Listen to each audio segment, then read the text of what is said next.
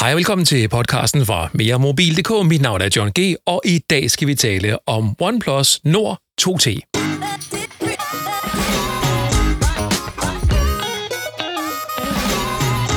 Og denne episode kører efter konceptet, at når jeg er færdig med at skrive anmeldelsen af telefonen, så går jeg ind foran mikrofonen og fortæller, hvad jeg synes om den, ud fra det, jeg sådan lige kan huske fra hovedet, uden klip og redigering på under 5 minutter, eller på i hvert fald 5 minutter.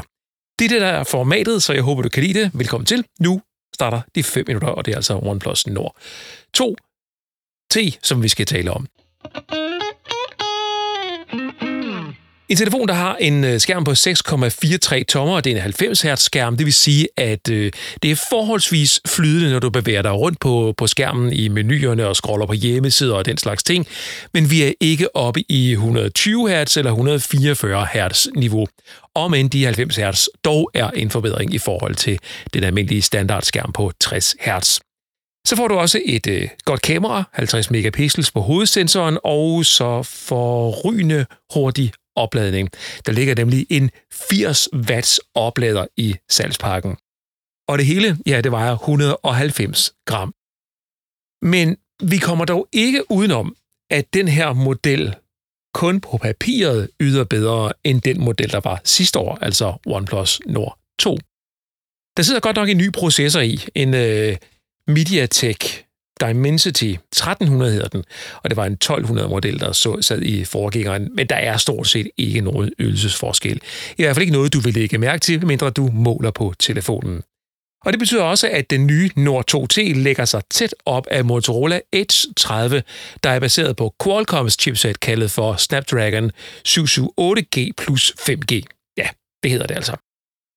En anden øh, ting, som heller ikke har den store forandring over sig, det er kameraet. OnePlus Nord 2T tager nogle ganske fine billeder. Jeg har taget ret fornuftige billeder i hele testperioden, også når det er blevet en lille smule mørkt. Men øh, det gjorde forgængeren jo også, og det er da også den samme hovedsensor, der sidder i den nye telefon. Med andre ord, har du en øh, OnePlus Nord 2, så skal du ikke opgradere på grund af kameraet i hvert fald. Men det kunne så måske være på grund af batteriet, du skulle opgradere, eller oplade muligheden. Batteriet har godt nok den samme kapacitet, men øh, opladeren den er kraftigere. Det betyder, at du med opladeren fra salgspakken, der er på 80 watt, kan sende batteriet fra 0 til 65 procent på bare et kvarter. Det skulle jeg hilse at sige, det er stærkt, stærkt vanedannende. Og det gør også, at man ikke behøver at lade om natten.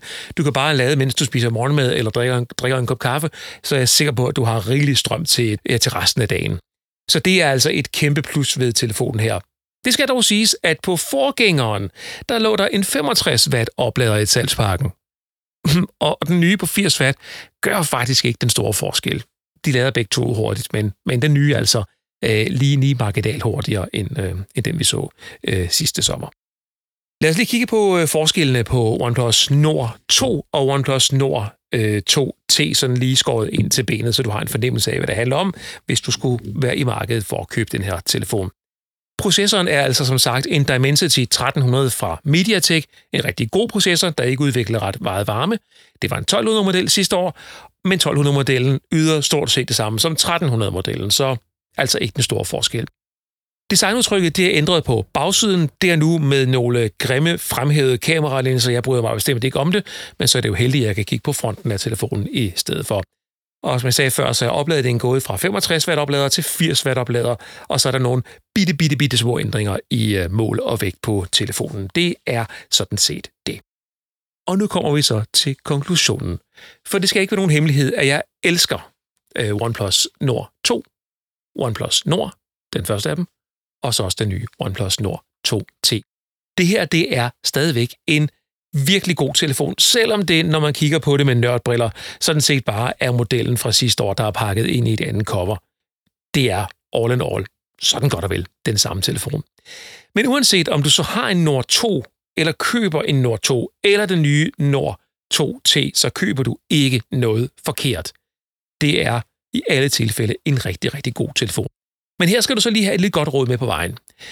Udgaven hedder 128 GB lagerplads for 3.299 kroner.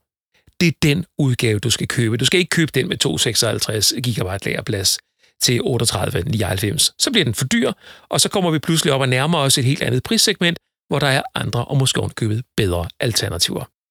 Vil du have et alternativ til øh, OnePlus Nord 2T, så gå ind og find min anmeldelse enten på YouTube eller på meremobil.dk-anmeldelser af Motorola Edge 30. Og som du kan høre, så gik tiden med den konklusion, at OnePlus Nord 2T fortjener topkarakter 6 ud af 6 mulige stjerner, ganske som forgængeren. Det er bare en fed telefon. Og lad mig lige her til slut øh, runde af med en øh, lille betragtning fra, fra mig af. Øh, hvis du har fulgt lidt med i det, jeg går og, og taler om omkring de her nye telefoner, særligt fra OnePlus, så er jeg på ingen måde glad for OnePlus-telefoner i den billigere ende. Det kunne være en OnePlus Nord CE, en N10, N100 eller hvad de nu hedder. De telefoner i det lavere prissegment skal du holde dig fra. De er, de er ganske simpelthen ikke pengene værd. Det er bare for at sige det som det er. Til gengæld så er de rigtige Nord-telefoner, altså Nord, Nord 2 og nu Nord 2T, rigtig fede telefoner.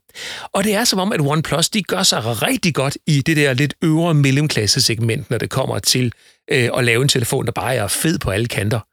Fordi når vi sådan skruer prisen op, nærmer os 8.000 kroner og nærmer os en model som OnePlus øh, øh, 10 Pro for eksempel, så er der bare nogle ting i den, hvor man sådan tænker, ja, der kunne man godt have gjort sig lidt mere umage. Når nu man skal give 8.000 kroner for telefonen, og det er egentlig der, hvor vi står, at OnePlus er rigtig gode til den øvre mellemklasse. Det er ikke rigtig gode til de billigste telefoner. Og de er okay til de dyre modeller. Det er sådan, det er. Det er sådan, jeg ser det. Jeg håber, du fik noget ud af episoden her. Om ikke andet, så fik du anmeldelsen på lyd. Der er flere detaljer på meremobil.dk og snart også en øh, videoanmeldelse på YouTube, som øh, du også kan søge på. Find meremobil.dk der. Eller søg på Instagram efter min profil. Den hedder johng.dk eller meremobil.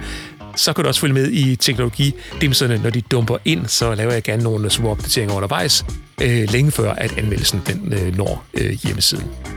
Tusind tak, fordi du lyttede med. Mit navn er John G. Ha' det godt.